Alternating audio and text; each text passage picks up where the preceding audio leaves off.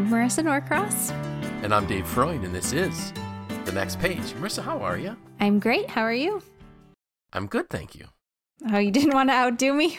I, I deferred. I, I went a step down from like wonderful or fan- fantastic. Because it's been a long, we're doing, we're recording It's- late in the week, and yeah. it has been a long week. mm-hmm. But you know what? The days are longer, which gives us nicer evenings. The weather has been wonderful. Mm-hmm. Spring has sprung. I look out in the garden, and every day there's more green coming up through. I can't Yep. wait for all the tulips and the daffodils to be blooming. Mm-hmm. So, what was your thought when you saw my title, A Ticking Time Bomb? See, I've learned to anticipate your questions. um, and I had I had no expectations. I was I was definitely surprised by the title and the content. But it makes Yeah, it- sense. It does. You know, so I was um I have a leadership devotional kind of thing, I guess you'd call it. mm-hmm. Um so every day there's a leadership principle. And um one day I I read this statement that really shocked me. It says you can only lead people whose leadership abilities are less than yours. And and my first thought was, well, how arrogant. Right. I mean, are you really going to say that everybody that works for me isn't as good as me? That's really what I'm seeing here. And but that's really not what was said. What was really said was you can't lead people. That doesn't mean they're not good. It doesn't mean they're not gifted. It doesn't mean they aren't amazing employees. But it was really focusing on the fact that people aren't going to stick around Mm-hmm. if you're not a good leader. And the best and the brightest, those folks that have this aptitude for leadership, will leave if they sense the fact that you aren't able to take them and the organization to the next level. Now, um, the the other scenario we have here is that uh, people don't leave companies; they leave bosses Mm-hmm.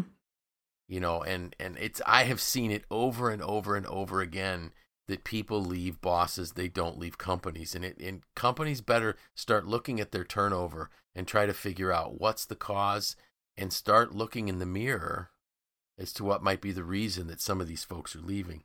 And then i also i remembered a statistic that i had from from when i did my maxwell certification.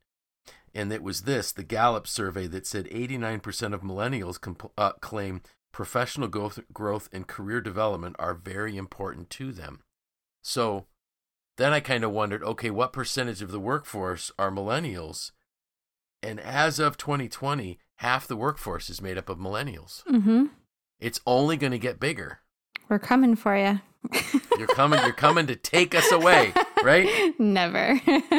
And so, if the reality is that that means that this majority, vast majority of my majority generational component in my organization is saying, I want to grow and I want to develop. mm-hmm.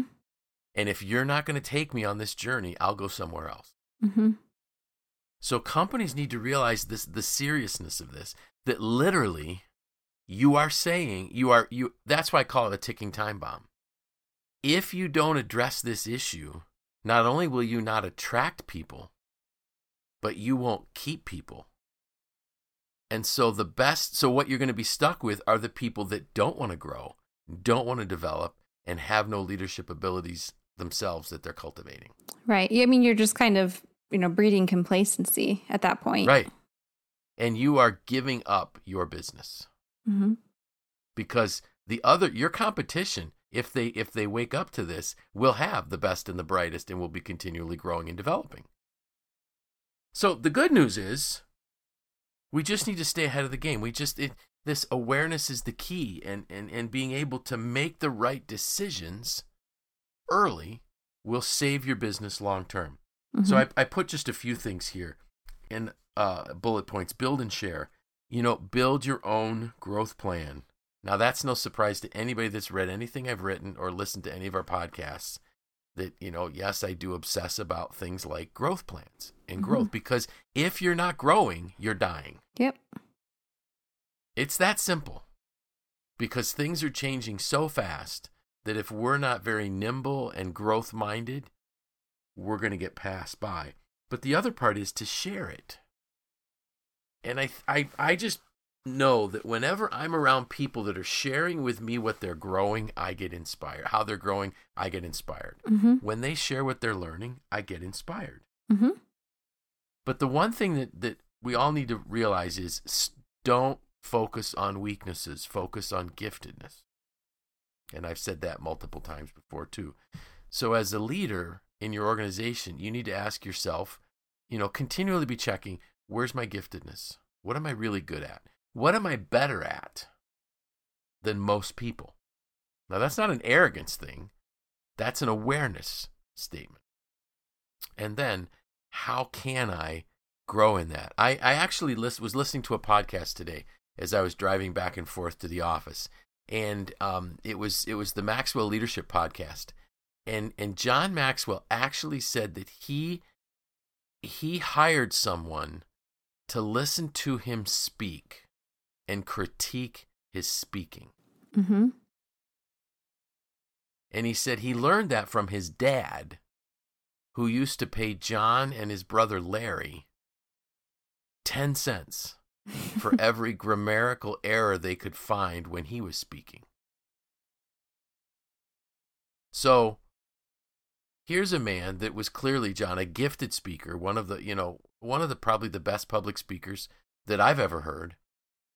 But that didn't happen by accident. Yes, he's a gifted speaker, but he continued to hone his craft so that he could be the best. Mm-hmm. So that's really what we what we as as leaders need to do and then share this with other people.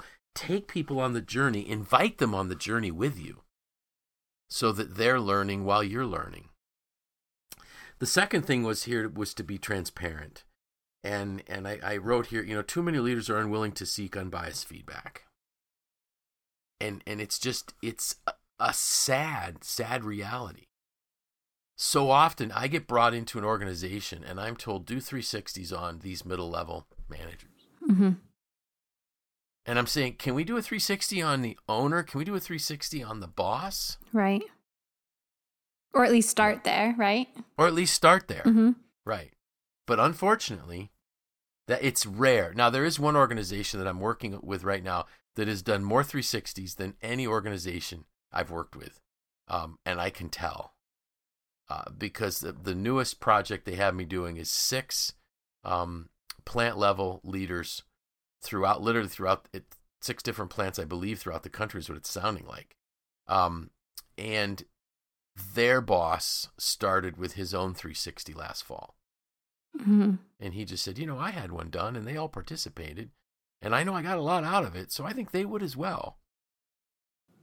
And then Yeah. he said, and by the way, once we're done with this, let's take a look at maybe we roll it down to an even layer, another layer in the organization. Mm-hmm. Do you find that you know? So obviously, you know, we've we've talked many, many, many times about the 360 tool and and what you can get from that. And I think you know, there's the main objectives of gathering candid feedback from your team members. Right. Um, but is there kind of like a, a secondary benefit? Like, have you noticed that once people are able to be transparent and share, that it breaks down some of the barriers or frees Yes. up communication? Do you notice that? Yes, absolutely, absolutely. I'm thinking of one situation where the 360 was was a, was a rough one. Mhm. I mean, it wasn't bad, it but it was a rough one. And but what happened was the individual really took to heart the feedback in the 360. Mhm. And what they did was they can they shared that with their team and their team saw them making improvements based on the information they heard.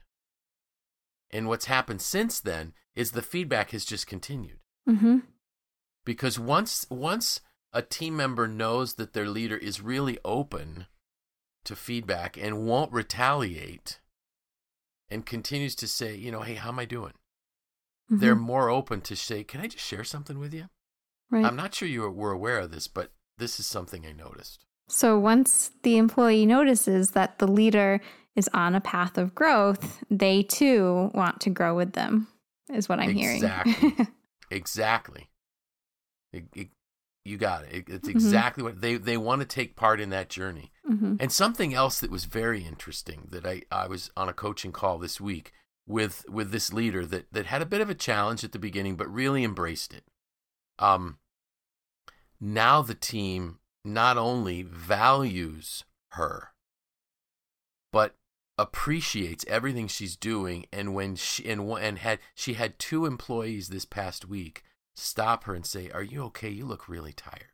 hmm because there's this mutual valuing of each other.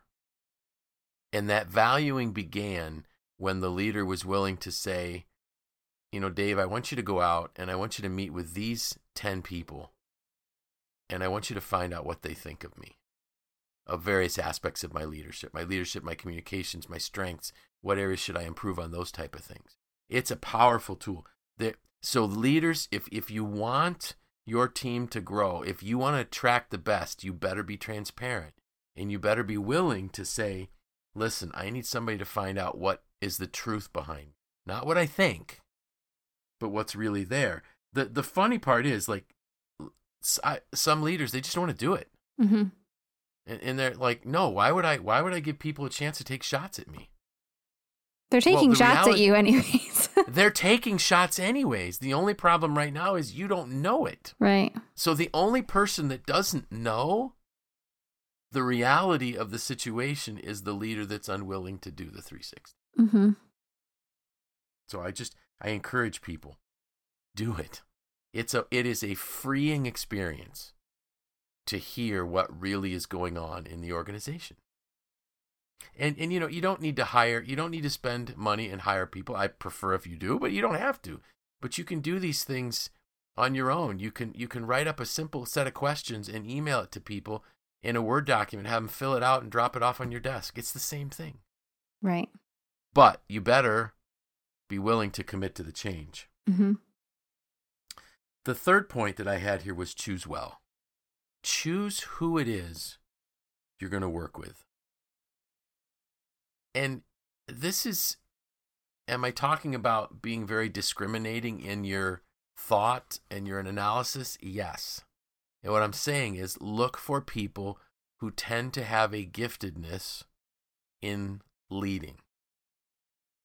And, and here's why.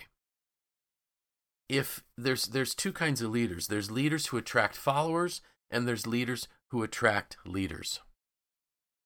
Now the the reason why we want to and we can dig a little bit more into that in a minute but the reason why you want to be a leader who attracts leaders is your impact is exponential in terms of opportunity because you can no one can work with a huge team of people you can work with a small group of leaders but if that small group of leaders that you're developing is working with others and maybe even the next layer of leaders coming up, this becomes almost a logarithmic, an exponential increase in your in your reach, in your Mhm. capacity for your organization. So find those next emerging leaders and work with them.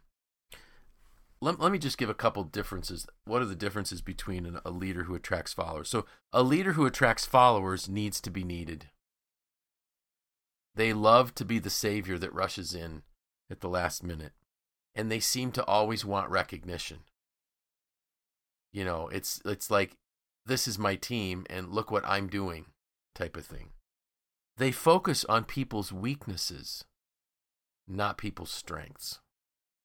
And so what happens is they they look at they look for anything that's being done wrong and they try to get the person to correct that. Rather than asking, you know, is this a an aptitude issue that's causing this person to not rise up to the level that we wanted them to or is it and I don't care is it an aptitude or an attitude? hmm You know, both start with A, but an aptitude is a skill set issue. Well, you know what? I just don't have the aptitude for this. So maybe they're in the wrong job. But it just seems that these these leaders who attract followers are always looking for people that are, you know, um, their project to trying to help type of thing. Um, and and the result is oh, and and also they view their time as I'm spending time with someone. It's like this mindset that no, do I have to sit with them again? I thought they would have gotten it by now. And they'll experience some success. Now, a leader who attracts leaders, they want to be succeeded. And I thought that was a great statement. Mm-hmm. You know, leaders who attract leaders are saying, I need somebody to do my job so that I can move on to the next one. And if you think about just that mindset, that's opening the door for other people to say, I have a path of growth here. Because my my boss really would say she would love it if I could do her job. They want to reproduce themselves. They want to develop people that can do what they do. So again, so they can move on to other opportunities. And they focus on people's strengths. They're really good at finding the giftedness in people. Um, uh, Liz Wiseman would would call those people their genius makers. Mm-hmm. They look for people's native genius, and they view the time they spend with others as investing in time, in investing time with other people. They really believe that, that the time they spend with someone will be returned as a with compounding interest. And what do they experience? Incredible success because they're not doing it alone. They don't have a bunch of people following, watching them do it. They've got a bunch of people that they have unleashed their potential and they're really carrying it to the next level. I, I made a couple other notes that I sent to you just so we'd, we'd have something to touch on here. So, you know, what do great leaders do? They identify up and coming leaders. And they find them and they and they identify them. Now, that's really hard. It's hard to find leaders because you have to know what to look for. Mm-hmm. And you're looking for people that show initiative. And you're looking, and somebody says, "Well, you know, how can I?" And I've and I've heard this, and you know, people have said to me in some of my classes, you know, how do I test if a person really has leadership abilities? I said, you look for it. Right. You know, when when there's a project that needs to be led, do they do it or do they wait for somebody with a a title to do it? You know, do they look for opportunity to just engage? And do they look for opportunities to come alongside somebody else and help them? Those are the little things you're looking for that would be this this leadership giftedness that's there. And you know, you can see it. I remember listening to one person do a talk on, and this is a, a really tremendous leader uh, running an, an, amazing organization. And he said, you know, I'm going to be honest. When I was, you know, like in third or fourth grade, I was already a leader. He says, just looking back, I was getting folks to do things. I was encouraging the team. I was so it's there. Look for it. Um, you know, attract leaders, invite them to the table, and and you know we, the table is such a beautiful example. You know, what do we do at a table? We eat. You know, we, we spend time together. We talk. So bring these people into the opportunity to be at the table with other people. Mm-hmm. Um, understand them, connect with them, find ways to motivate them, and and so once I've connected with them, now I know what what is it that inspires them. How can I really get them, you know, excited about something? Well, I know because I know them, and and I find those opportunities for them. And then I love this one: equip them. This is giving them the tools. But equipping isn't enough. I need to empower them by giving them the opportunity. And it's interesting. There are leaders that don't want their people to do more than a certain amount. They're like threatened mm-hmm. if their people get too good. And it's, you know, and I don't say that in a way of casting judgment. Um, I remember, and I shared this in a class that I taught recently, but I don't remember what class it was. Twice in my life, when I hired people, I, I was worried they would be smarter than me. And I was president of a company at the time, and I'm like, looking back, I'm thinking, man, we better hope they were smarter than me, because I wasn't that bright. But it was like this insecurity piece in me as a new president saying, well, what, what if they're better than me? What if the owner finds out that these guys are better than me? Mm-hmm. Well, then the owner would probably say, Dave, really good hire. Can you do that again? You know, so yep. I understand when, when we don't want to go there. Uh, position them, team them up, you know, to multiply the impact. And then then we get to this point, and this kind of gets into our um our ladder conversation. Mentor them, Mm-hmm. coach them to the next level, and then show them how to develop other leaders. If we don't, we're in trouble because it's a ticking time bomb. And it's only going to get worse. It's not going to get better. And I just think that this, you know, when I read that statement, it struck me. And the more I reflected on it and the more I started thinking about organizations that I'm aware of, it is a real critical problem that, if we're not careful, is going to explode. Mm-hmm. What are some? I did way too much talking here. So, what are some of your thoughts on this I think as this, a millennial? yes. Um, you know, I think this pairs well with our ladders conversation. Yeah, Um, and it's funny, you and I keep drawing parallels to that both on the podcast and off. Um, but I, I think that this applies in a lot of places, not just in an organization, but I'm thinking about, um, you know, boards, right? Yes. Like I'm, I'm on a nonprofit board and I think about, um, oftentimes, you know, if you don't do this on a board where there are terms, the, yes. organiz- the organization could be in some serious trouble, right? Right. Um, I think about this at the education level, um, Yes. you know, in, in public education, private education, higher education. Um, and I also think about it, you know, in families and and how we raise our kids and how we send them Yeah. off into the world.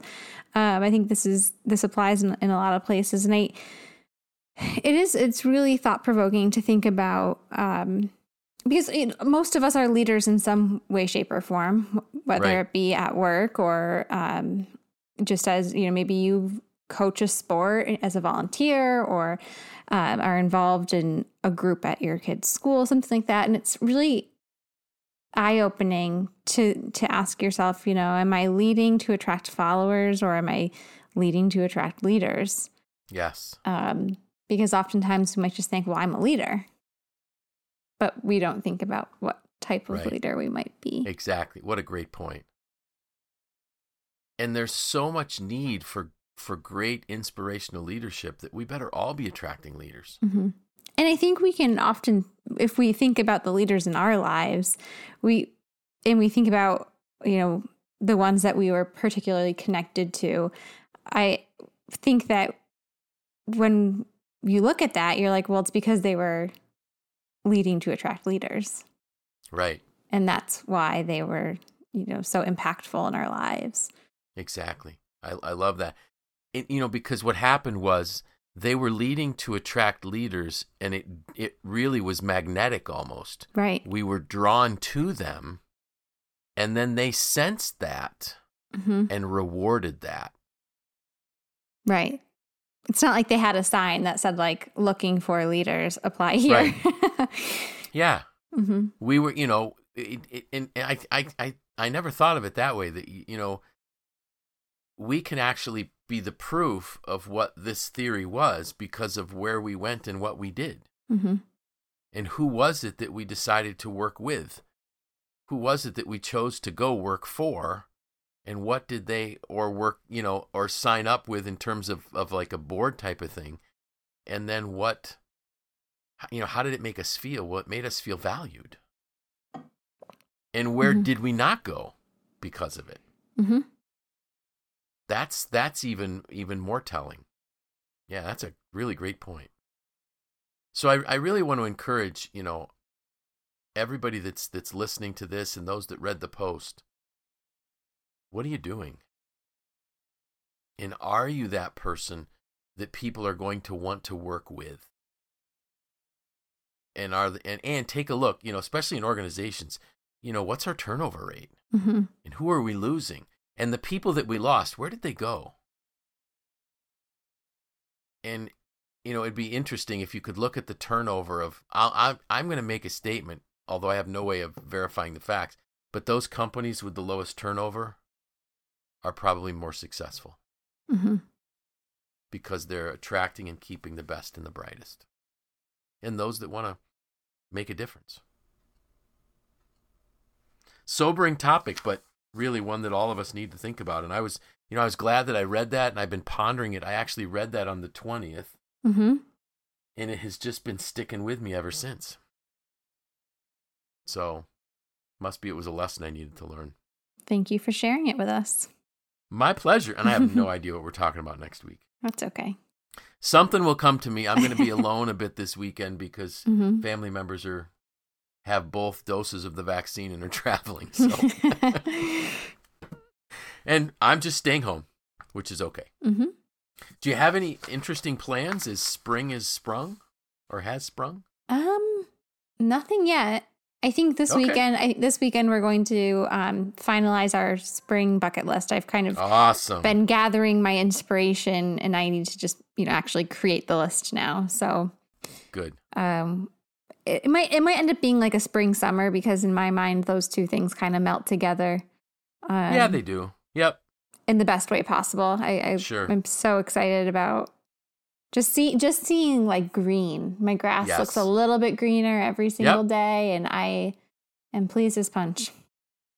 Good. And I do have to let all of our listeners know that during one of our meetings today, your daughters were singing Christmas, which I thought was wonderful. they did not get that from me. Oh, so with that, I'm Dave Freund, I'm Marisa Norcross. and this was the next page.